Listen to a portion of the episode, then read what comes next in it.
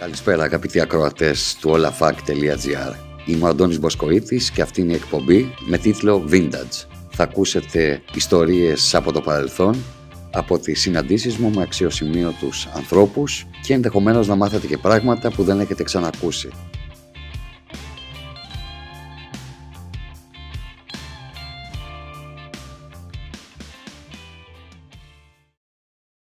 Backstage της μυθιστορηματικής ζωής του Κώστα Γκουσγκούνη.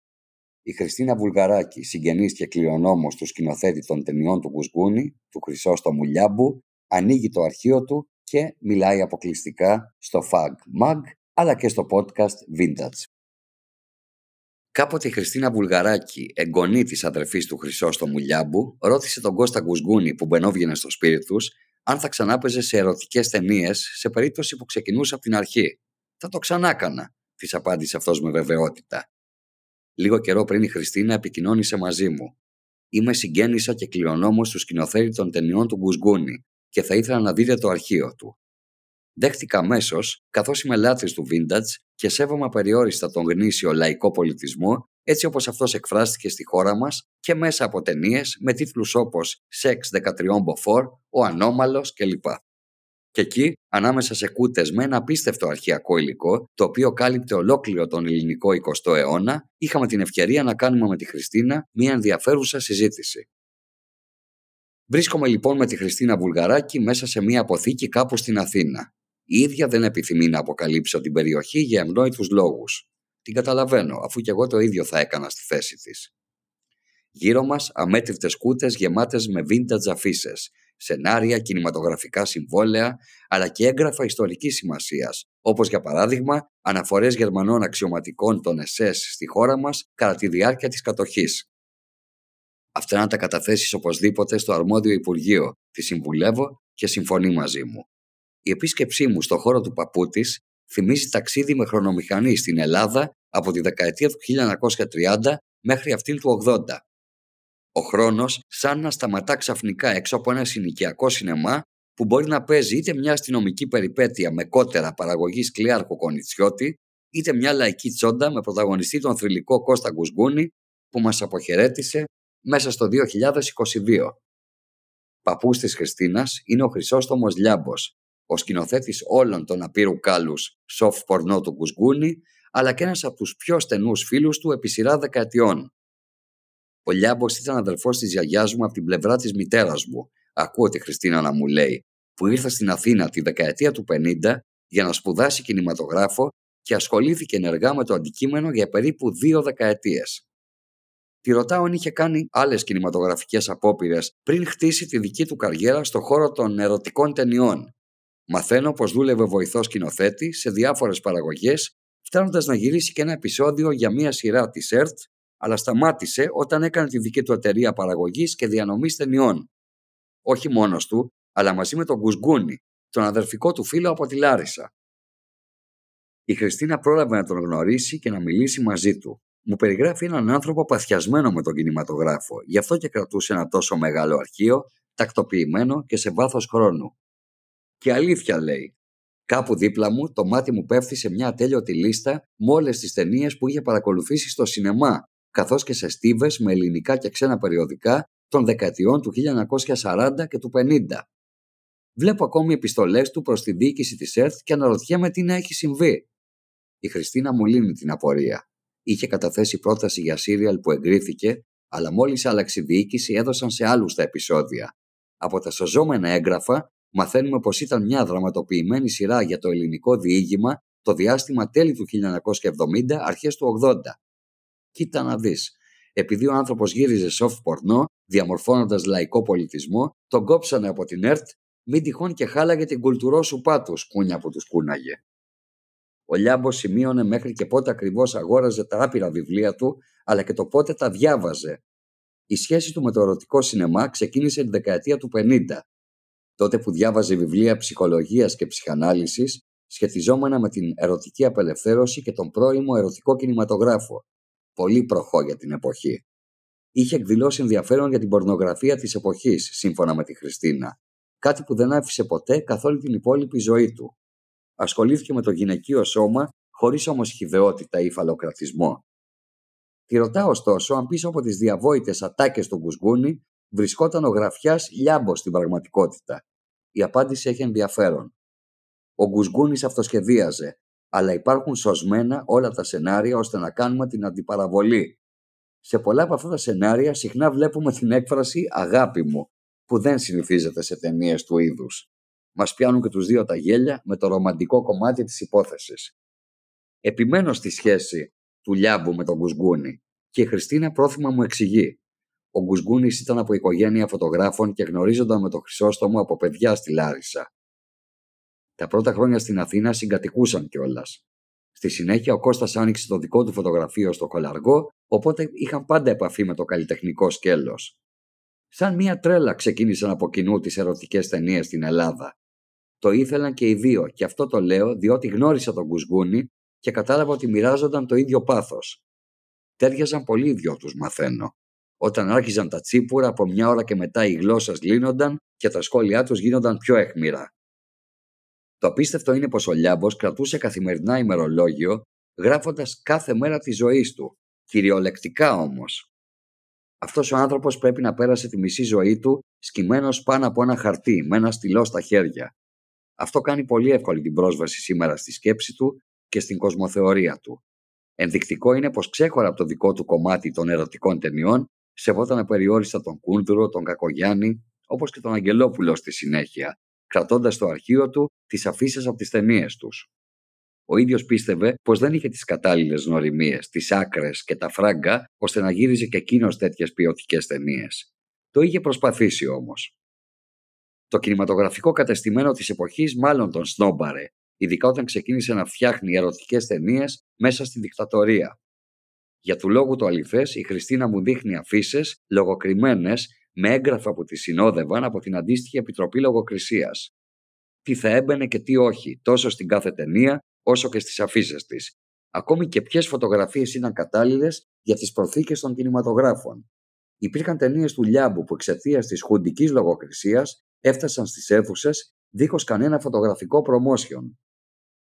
Η πλέον διάσημη ταινία του Λιάμπου ήταν το Σεξ 13 Μποφόρ, αχτύπητος τίτλος.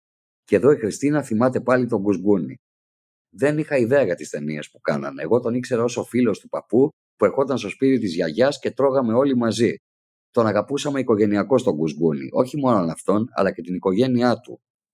Έχουμε βέβαια κάποια χρόνια να συναντηθούμε με τη Χαρούλα, την κόρη του. Πρέπει να πω ότι τα τελευταία χρόνια ο Χρυσόστομος με τον Κώστα, ο Λιάμπος με τον Κουσγκούνι δηλαδή, μάλλοναν για διάφορα σήματα πράγματα και δεν μιλιόντουσαν μέχρι να τα ξαναβρούν και να πάνε μαζί για μπάνιο ή για διακοπές. Ωραία είναι αυτά, πλάκα έχουν. Μέσα στο γεμάτο από πράγματα χώρο βλέπω πολλά παλιά μαρξιστικά βιβλία. Ο Λιάμπος ήταν, λέει, επαναστατημένος αριστερός στα νιάτα του, αν και ο πατέρας του ήταν αξιωματικός του εθνικού στρατού, πολεμιστής σε όλους τους μεγάλους πολέμους των αρχών του 20ου αιώνα. Αναγκάστηκε να αλλαξοπιστήσει όταν παντρεύτηκε, αφού η γυναίκα του ήταν αδερφή του Μιλτιάδη Εύερτ, άκουσον άκουσον. Το 79 τελέστηκε ο γάμος και αυτό είναι τσεκαρισμένο, εφόσον η Χριστίνα μου δείχνει το επίσης σωζόμενο προσκλητήριο του γάμου. Είχαν τεράστιο έρωτα με τη γυναίκα του και έμειναν μαζί μέχρι το θάνατό της το 2008. Του κόστησε πάρα πολύ ο θάνατός της. Ρωτάω τη Χριστίνα Βουλγαράκη να μου πει λίγα λόγια περισσότερα για τη γυναίκα της ζωής του Λιάμπου. Την έλεγαν Ροζαλία Εύερτ. Ήταν υιοθετημένη αδερφή του Μιλτιάδη Εύερτ. Ο μπαμπάς τους, ο Άγγελος Εύερτ, διοικητής της χωροφυλακής επικατοχής, Απ' τη μια βραβεύτηκε για τη διάσωση πολλών Εβραίων, απ' την άλλη όμως ερευνάται ακόμα ο ρόλος του στα Δεκεμβριανά και στον εμφύλιο. Η οικογένεια της γυναίκας του Λιάμπου ήταν Αιγυπτιώτες. Η Ροζαλία γεννήθηκε στο Κάιρο και έχασε τον πατέρα της σε νεαρή ηλικία. Η μητέρα της μετά παντρεύτηκε τον Άγγελο Εύερτ, ερχόμενη στην Ελλάδα με δύο παιδιά. Αυτός υιοθέτησε τη Ροζαλία, όπως ήδη είπαμε, ενώ το άλλο παιδί που είχε νοητική στέρηση δεν το υιοθέτησε ποτέ, παρότι ζούσε μαζί τους. Έκτοτε η Ροζαλία μεγάλωσε με ένα πολύ συγκεκριμένο τρόπο, αφού η μητέρα της έγινε κυρία των τιμών στο παλάτι. Ο Μιλτιάδης γεννήθηκε πάλι γυναίκα, από τη δεύτερη σύζυγο του Άγγελου, αν τα λέμε σωστά τώρα. Το θέμα είναι ότι η Ροζαλία μεγάλωσε μέσα στα πλούτη, ενώ έκανε έναν πρώτο γάμο με έναν διπλωμάτη.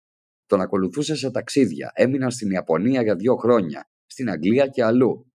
Όταν χώρισαν, τα παιδιά της Ροζαλίας ήταν ήδη στην Αμερική και εκείνη δούλευε ως μεταφράστρια στο Υπουργείο Εξωτερικών.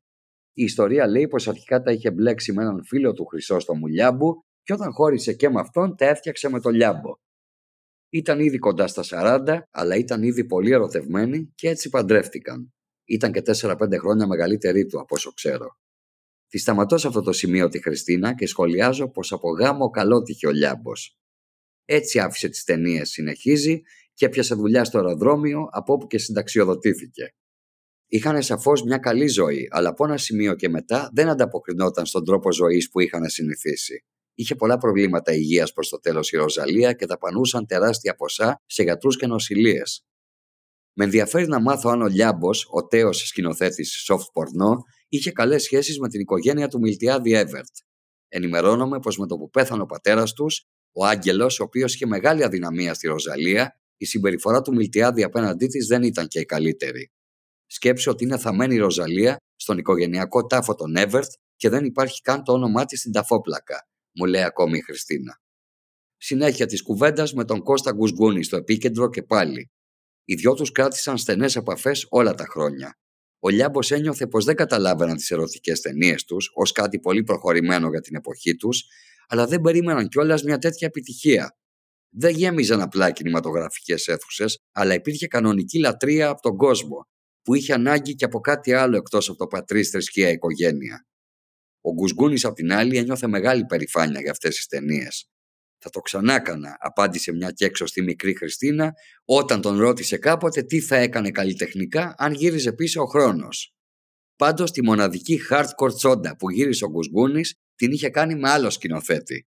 Ο Χρυσόστομος, λόγω του μεγάλου ερωτά του με τη Ροζαλία, προτίμησε να μην μπει στη βιομηχανία του σκληρού πορνό. Το σουραλιστικό είναι πως δύο χρόνια μετά το θάνατος της Ροζαλίας, ο Λιάμπος συνεργάστηκε με τον Σιρινάκη το 2010 σε μία ταινία, όχι ακριβώς σκληρού πορνό, αλλά σίγουρα πιο τολμηρή από τις παλιές τις δικές του. Σκηνοθέτησε τσόντα ο Λιάμπος με τον Κουσγκούνι στα 80 τους, ερωτώ με μεγάλη περίεργεια τη Χριστίνα για να εισπράξω τη φοβερή απάντηση. Δεν νομίζω, καλλιτεχνική επιμέλεια έκανε ο Λιάμπος και ο Γκουσγκούνης εμφανιζόταν ως guest. Αυτά είναι. Η συζήτηση διακόπτεται με τη Χριστίνα να μου ανοίγει διάφορα φωτογραφικά άλμπουμ με καρέ των γκουσγκουνικών ταινιών του Λιάμπου, ένα χάρμα οφθαλμών, η αποθέωση του Vintage Cult. Πορτρέτα επίσης του Λιάμπου από γυρίσματα με τους ηθοποιούς και το συνεργείο του. Ομορφάντρα και πανύψηλος.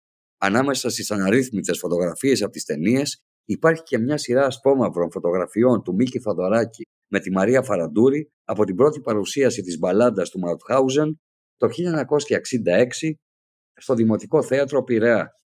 Ο Λιάμπος ήταν μέγας φαν του Μίκη όπως μαθαίνω.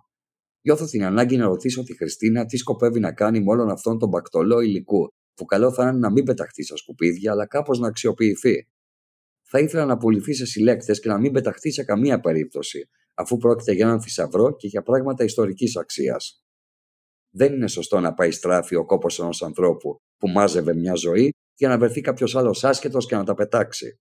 Ήταν το πάθος του Λιάμπου που το έκανε με απέραντη αγάπη. Σκεφτείτε πως υπάρχουν άνθρωποι που ψάχνουν μανιωδώς πράγματα από το αρχείο του Χρυσόστομου, άρα καλό θα είναι να καταλήξουν στα χέρια τους. Συμφωνώ και παυξάνω. Στο τέλος, η Χριστίνα με πληροφορεί για την προσπάθειά της να οργανώσει κάποιο μπαζάρ από τον ερχόμενο Σεπτέμβριο. Απαιτεί πολύ χρόνο και οργάνωση το στήσιμο ενός μπαζάρ, γιατί το υλικό είναι ηλικιώδες. Πρέπει να βγουν κάποια χρήματα, γιατί η συντήρηση όλου αυτού του αρχείου είναι δαπανηρή υπόθεση για μένα. Θα ήθελα ωστόσο τα ντοκουμέντα με τη λογοκρισία των ταινιών του Λιάμπου να δοθούν σε κάποια δημόσια βιβλιοθήκη με ελεύθερη πρόσβαση για το κοινό. Ποτέ δεν είχα έρθει εδώ πριν το θάνατο του παππού και δεν είχα ιδέα για το μέγεθος του αρχείου του. Είναι μια ανακάλυψη να έρχομαι και να δουλεύω στην καταγραφή του. Μήπως να κανονίσω ένα ραντεβού της Χριστίνας Βουλγαράκη με τον Βάσο Γιώργα της Βιβλιοτέκ ή τον Άκη Καπράνο του Midnight Express; Με αυτή την υπόσχεση αποχαιρετώ τη φυσική κληρονόμο του σκηνοθέτη Χρυσό Μουλιάμπου και την ευχαριστώ ολόψυχα για τη συζήτησή μας και για το αρχείο που παραχώρησε ειδικά στο FAGMAG. Α, και για μερικές αφήσει σπάνιες με τον Κουσγούνι που απλόχερα μου χάρισε. Ήταν το podcast με τίτλο Vintage με τον Αντώνη Μποσκοίτη κάθε Κυριακή απόγευμα αποκλειστικά στο olafag.gr Μην ξεχάσετε να κάνετε εγγραφή σε όλες τις δημοφιλείς πλατφόρμες podcast για να ακούτε πρώτοι τα καινούργια επεισόδια.